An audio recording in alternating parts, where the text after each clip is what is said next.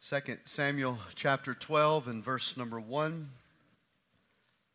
Then the Lord sent Nathan to David, and he came to him and said to him, There were two men in one city, one rich and the other poor. The rich man had exceedingly many flocks and herds, but the poor man had nothing except one little ewe lamb, which he had bought and nourished, and it grew up together with him and with his children. It ate of his own food and drank from his own cup and laid in his bosom, and it was like a daughter to him. And a traveler came to the rich man who refused to take from his own flock and from his own herd to prepare one for the wayfaring man who had come to him. But he took the poor man's lamb and prepared it for the man who had come to him. So David's anger was greatly aroused against the man. And he said to Nathan, As the Lord lives, the man who has done this shall surely die. And he shall restore fourfold for the lamb, because he did this thing and he had no pity, no compassion. Then Nathan said to David, You are the man. Thus says the Lord God of Israel I anointed you king over Israel, and I delivered you from the hand of Saul. I gave you your master's house and your master's wives into your keeping, and gave you the house of Israel and Judah. And if that had been too little, I also would have given you much more. Why have you despised the commandment of the Lord to do evil in his sight? You have killed Uriah the Hittite with the sword. You have taken his wife to be your wife and have killed him with the sword of the people of Ammon. Now, therefore, the sword will never depart from your house because you have despised me and have taken the wife of Uriah the Hittite to be your wife. Thus says the Lord Behold, I will raise up adversity against you from your own house, and I will take your wives before your eyes and give them to your neighbor, and he shall lie with your wives in the sight of the sun. For you did it secretly, but I will do this thing before all Israel, before the sun. So David said to Nathan, I have sinned against the Lord. And Nathan said to David, The Lord also has put away your sin. You shall not die. However, because by this deed you have given great occasion to the enemies of the Lord to blaspheme, the child also who is born to you shall surely die. Then Nathan departed to his house. Well, 2 Samuel chapter 11, as we've been looking at the last uh, two Wednesday nights, records for us one of the darkest moments in David's life. He took what did not belong to him, another man's wife, who in the process became pregnant. He then made matters worse by proceeding to cover up his sin with Bathsheba, which eventually resulted in the murder of her own husband, Uriah. The whole thing reminds us, as we mentioned last Wednesday, that unrepentant sin will take us down paths we, we never dreamed that we would go. What started as an innocent glimpse a lustful thought on the rooftop of his house not only continued into an adulterous affair, but ended in despicable murder. It certainly took David to a place that perhaps he never thought that he would go as God's chosen anointed king. So, as we close chapter 11, David seems to have quietly covered his sin. You read it there in verse 26 and 27. Bathsheba becomes his wife and gives birth to his son that was conceived in the act of adultery. All seems to be over. David seems to have very cunningly dealt with this the way that he had desired to do. But yet, there's one little phrase at the end of verse 27, and that is the thing that David had done displeased the Lord. It displeased the Lord. And here's how we closed out chapter 11 last week. And it's the bridge to the events that we see here in chapter 12 that, again, will take us tonight and next Wednesday to uncover it all. But, but how we closed this out was the reminder that sin may have taken you down a road you never thought you would go. But there is a way back. There is a way back. Now, before I give you the outline that I have for us tonight in these 15 verses, I want us to acknowledge first that there's a space of time between 2 Samuel 11 27 and 2 Samuel chapter 12. A space of time uh, that we would probably refer to as a period of silence from God. In fact, most scholars acknowledge that at the very least, 12 months have gone by uh, since the events of chapter 11. Some would even say up to two years have passed. Now, I want you to just think about that for a moment because most of us, when we read this story, we think that perhaps the baby was born and then the baby died, but that's not what happened at all. The child that was born to David and Bathsheba was old enough for mom and dad to have learned his personality, to see his smile, to hear him laugh and of course, other significant aspects of a newborn child. Uh, not only that, but David perhaps is to think, is tempted to think that he is legitimately off the hook for his sinful crimes. After all, God hasn't said anything to him. God hasn't done anything to him. We, we see what the narrator says in verse 27 that what, what David had done displeased the Lord, but, but God's not done anything in return yet. He's not, he's not said anything during this period of time. One year, two years, it's all, it's all silence from God. But that doesn't mean that all is truly well in David's soul. And the Psalms give us insight into this. For instance, Psalm 32 was a psalm that David wrote in reflection of his sin and his restoration, which we will get to the restoration next Wednesday.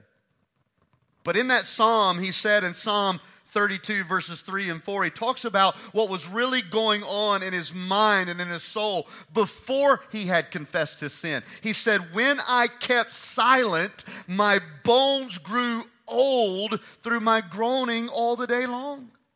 For day and night, your hand, God's hand, was heavy upon me. My vitality was turned into the drought of summer. As we noted last week, he had silenced others and had kept silent himself, but he could not silence his own conscience. Whether it was a year or two of God saying nothing and nothing occurring, David acknowledged the reality that inside he was wasting away. Now, why this period of silence on God's part? Why didn't he deal with David right away? Well, I don't know that we can be sure. But, but it's possible that this period of silence was God's desire for David to come clean and confess on his own. Which, which leads me to a second thought here before we dive into this, and that is God may have been silent for a little while, but he didn't stay silent forever.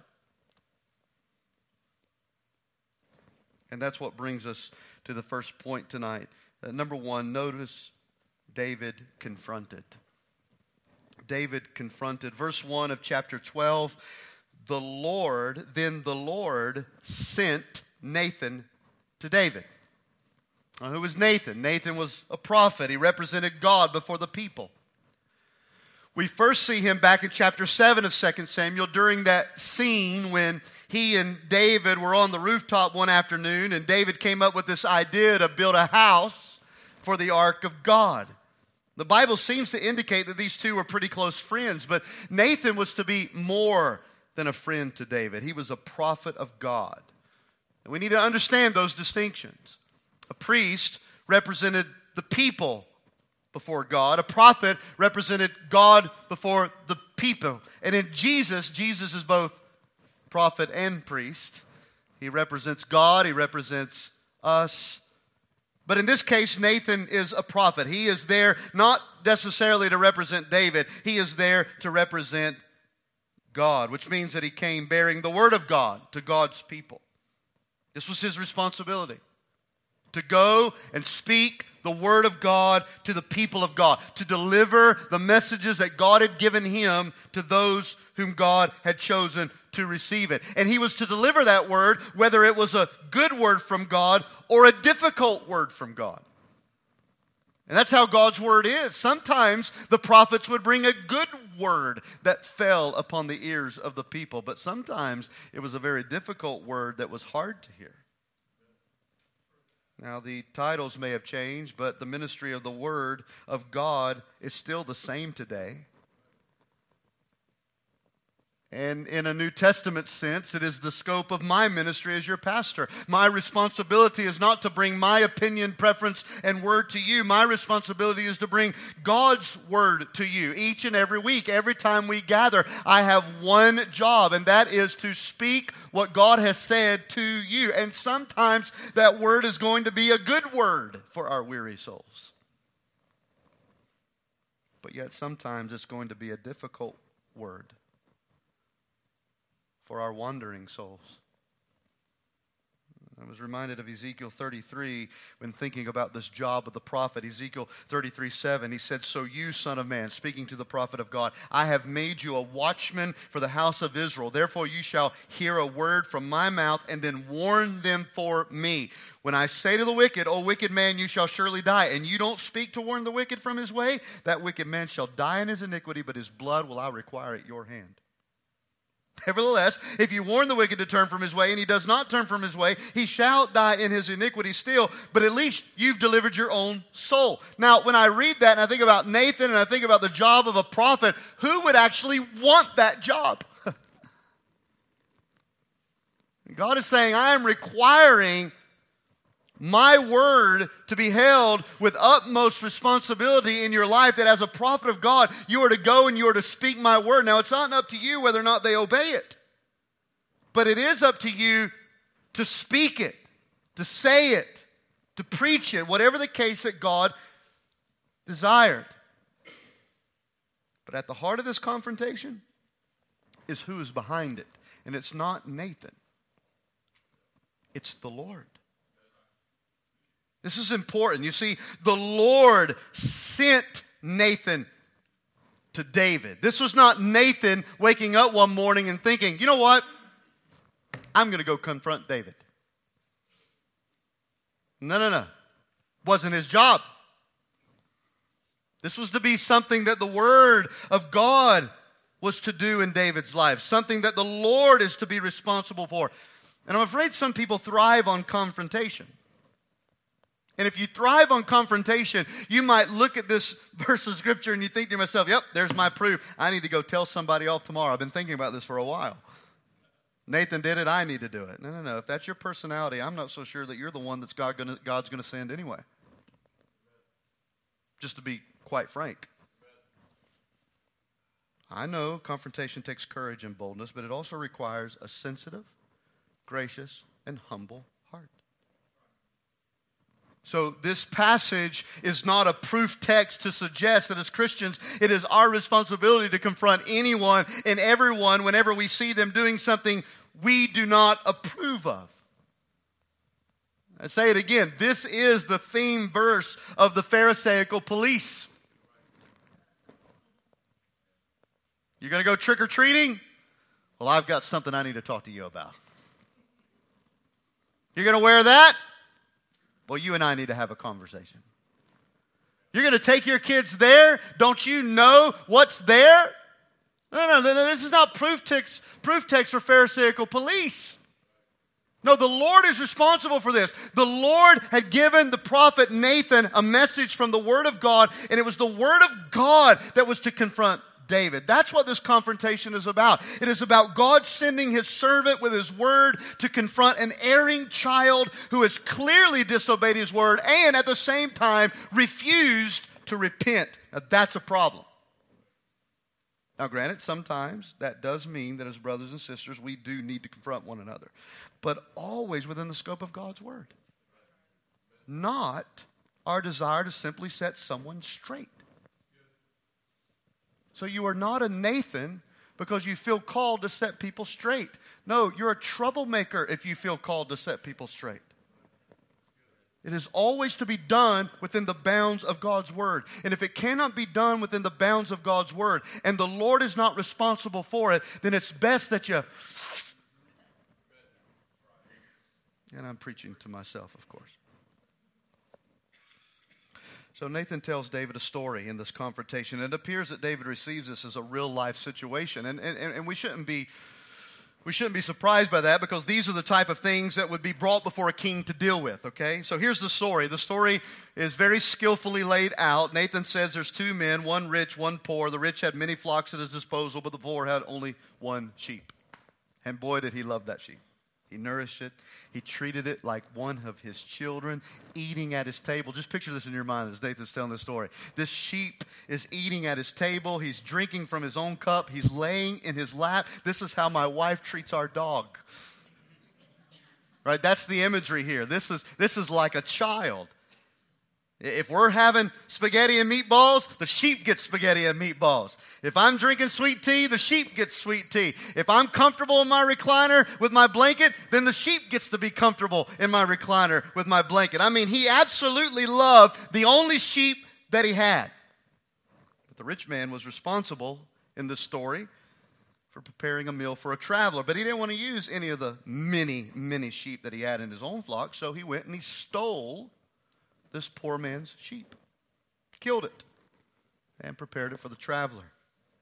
Now, there's a great deal of symbolism, by the way, in this skillful story that Nathan is telling to David, and I don't have time to dissect it for you. This is just something you're going to have to do on your own time. But the story is clear. The rich man had dealt selfishly and greedily with his neighbor's sheep, a sheep that did not belong to him. Now, this is why I believe David thinks that this was a real life situation because immediately, look, verse 5, his anger is aroused. It says in verse 5 that David's anger was greatly aroused against the man, and he said to Nathan, As the Lord lives. I wonder how long it's been since David mentioned the Lord's name, by the way.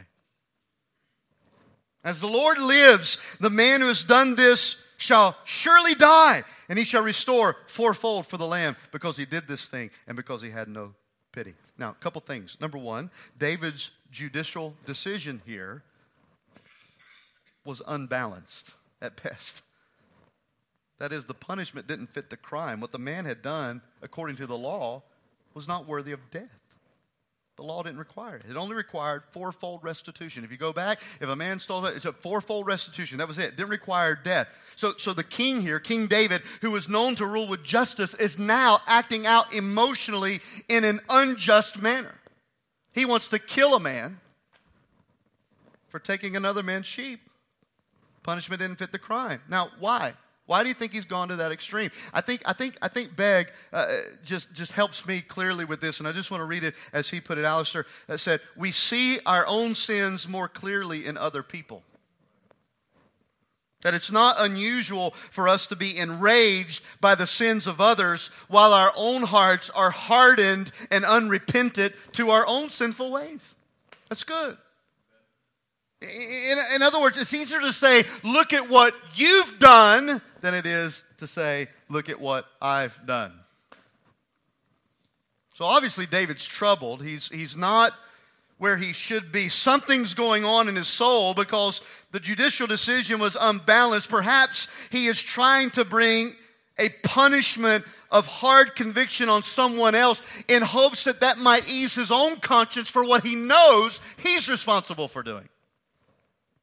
But we also see that David's judicial decision was hypocritical because the rich man who had done this thing was not worthy of death, but David's crimes actually were. According to the law, he had killed a man. That means he needed to die. According to the law, he committed adultery. That means he needed to die. So, so hypocrisy. And to me, David's response signifies that at this moment, when his anger is aroused to Nathan in giving this response, it's almost as if his conscience was asleep. I got, I got to thinking about that. Here, Nathan, the prophet of God, with the word of God, is speaking to David, and still at this point, it doesn't even dawn on him, at least as the narrator is giving it to us. It doesn't even dawn on us, dawn to David that he's talking about him. And I wrote this little statement down in my notes. It's possible for us to hear God's truth regarding our own condition and fail to realize that this truth in God's word is talking about me. That's very possible. It's possible for you to sit here tonight and hear God's truth about something that's going on in your life that you need to confess and repent of, and the whole time think that it's, it's somebody else. That's because perhaps David, again, his conscience was asleep. It's, it's a very dangerous place to get to the point where God's word can be preached and taught and read, and yet we miss that it's about me. That's when Nathan had to say in verse 7, look at it. He said to David, No, you are the man. You're the rich man. You are that man. You see, this story was a mirror revealing David's own wickedness. And, and I want to be clear not only is David the man, but I'm the man.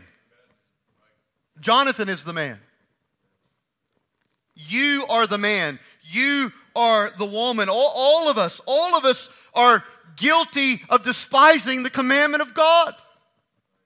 For all have sinned and fall short of the glory of God. Whoever keeps the whole law and yet stumbles in one point, he's guilty of all. By the way, look at everything that David did in chapter 11. He nearly broke all of the Ten Commandments.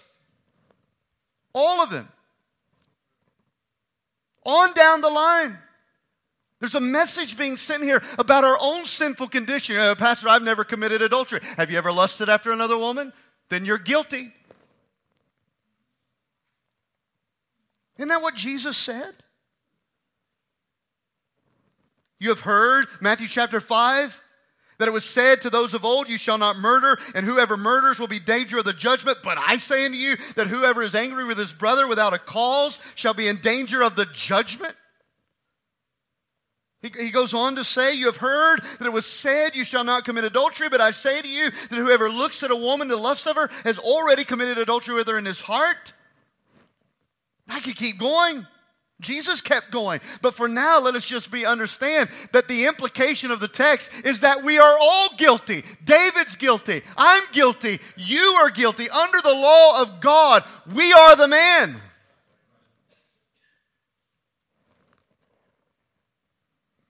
Let me summarize for you what David receives from Nathan regarding the consequences of his sin. In verses 7 8, God says to Nathan to tell David, Look at all that I've given to you. I think sometimes this is where conviction begins. God has to show us just how gracious he has been, and yet we still despised him. I wasn't going to read it, but I want you to see it. Look, at it there in verse 7, um, chapter 12. Then Nathan said to David, You are the man, thus says the Lord God of Israel. I anointed you king over Israel, David. I delivered you from the hand of Saul, David. I gave you your master's house and your master's wives for your keeping, David. I gave you the house of Israel, David. I gave you Judah, David. And if that had been too little, I would have given you more if you would have asked.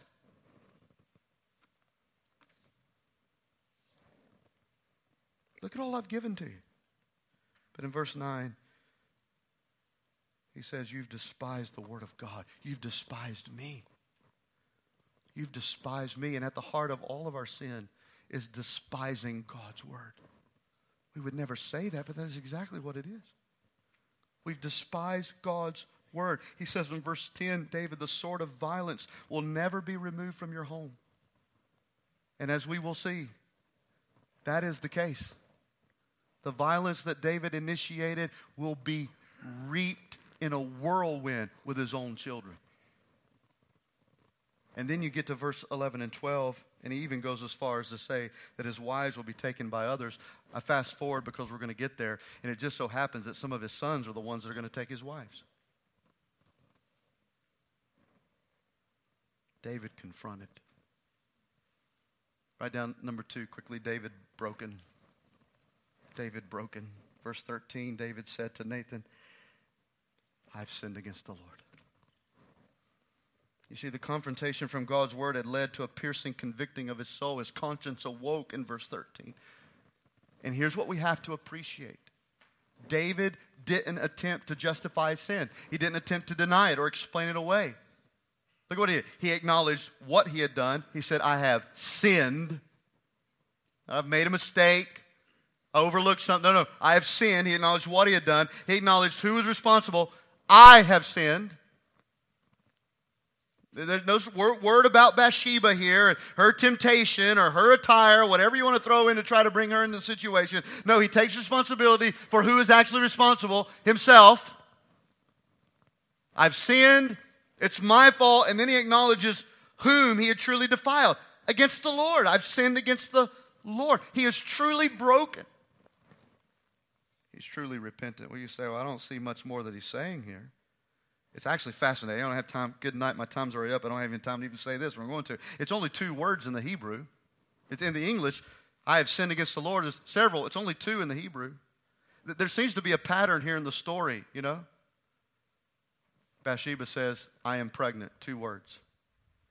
Nathan says to David, You're the man in the Hebrew. Two words. Now David says, I've sinned against the Lord. Two words. It's brief, but it's real. It's genuine. Now, sometime David later would expand on all that he was actually feeling. And, and I'm happy because in two weeks, Steve Funderburk is going to, to take this chapter and expound on it for us here in our Wednesday Bible study. Psalm 51.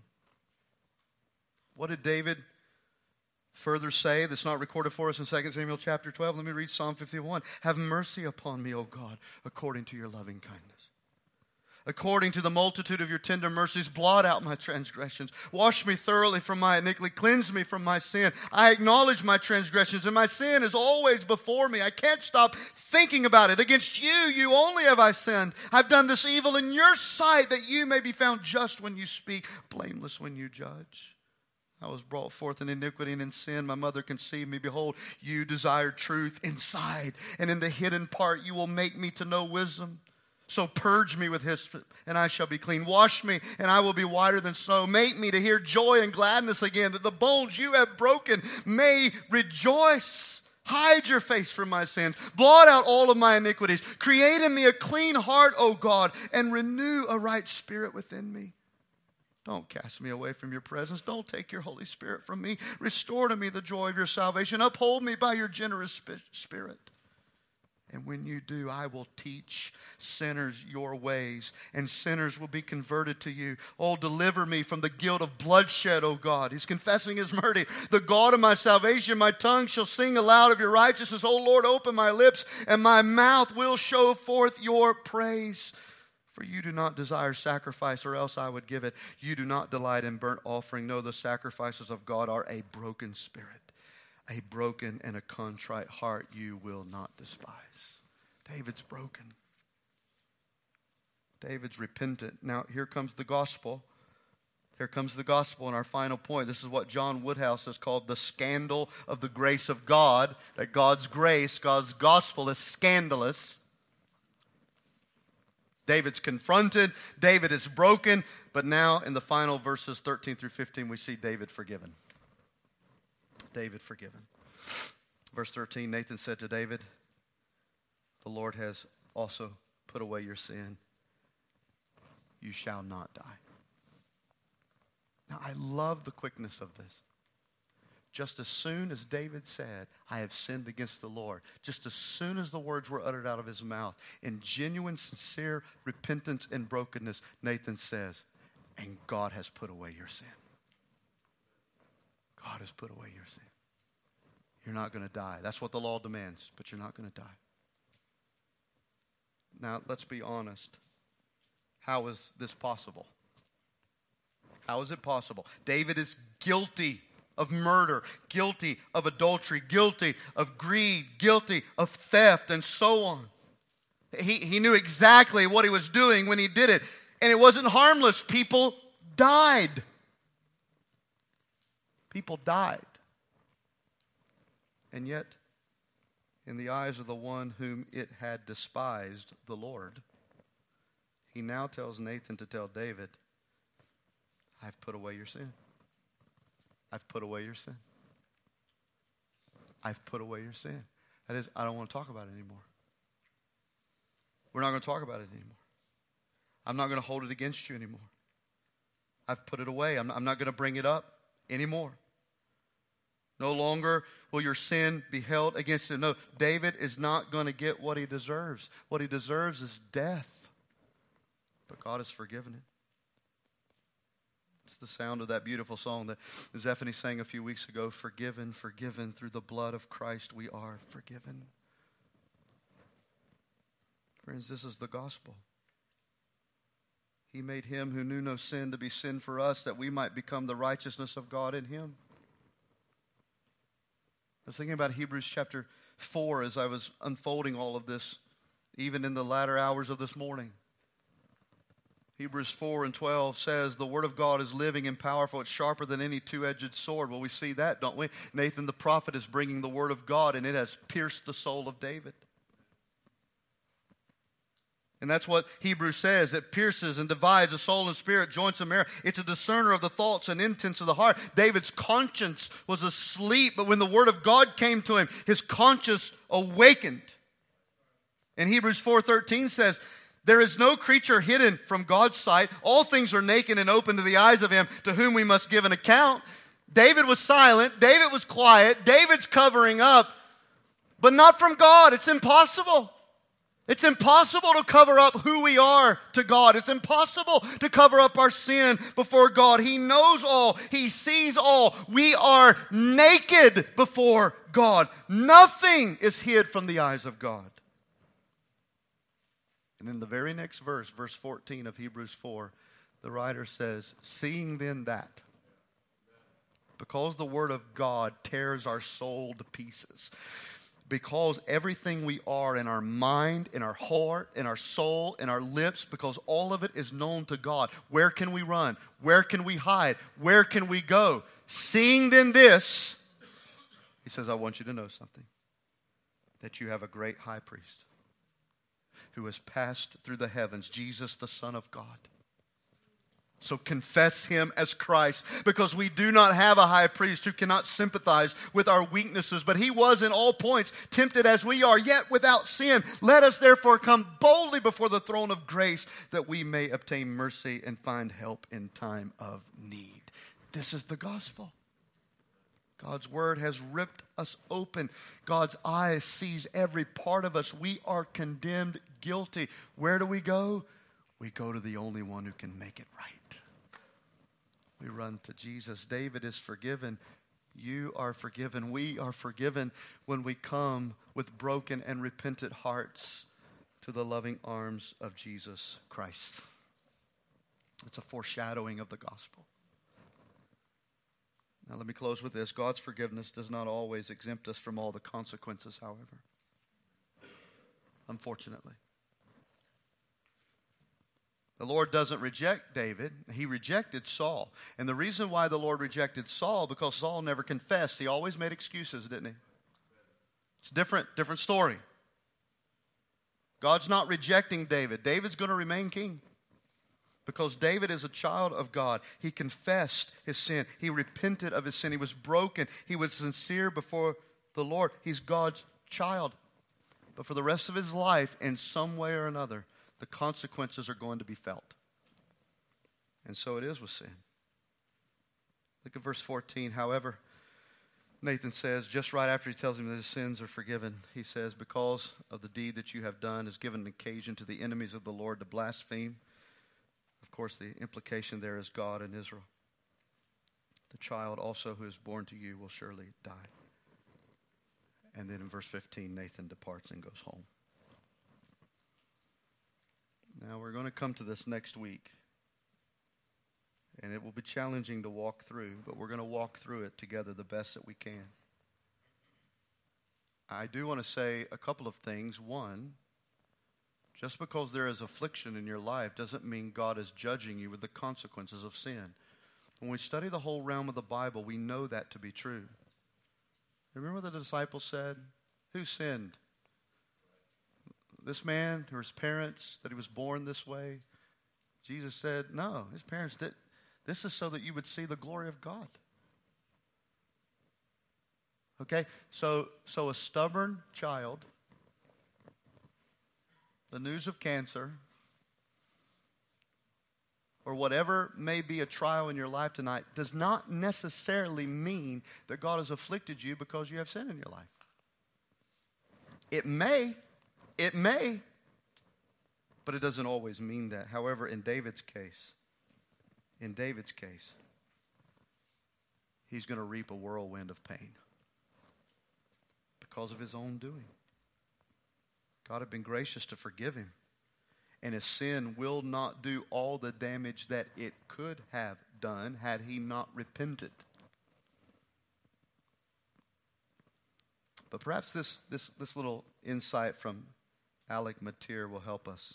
Listen to what the, the Irishman said Repentance is like throwing a rock in a pond.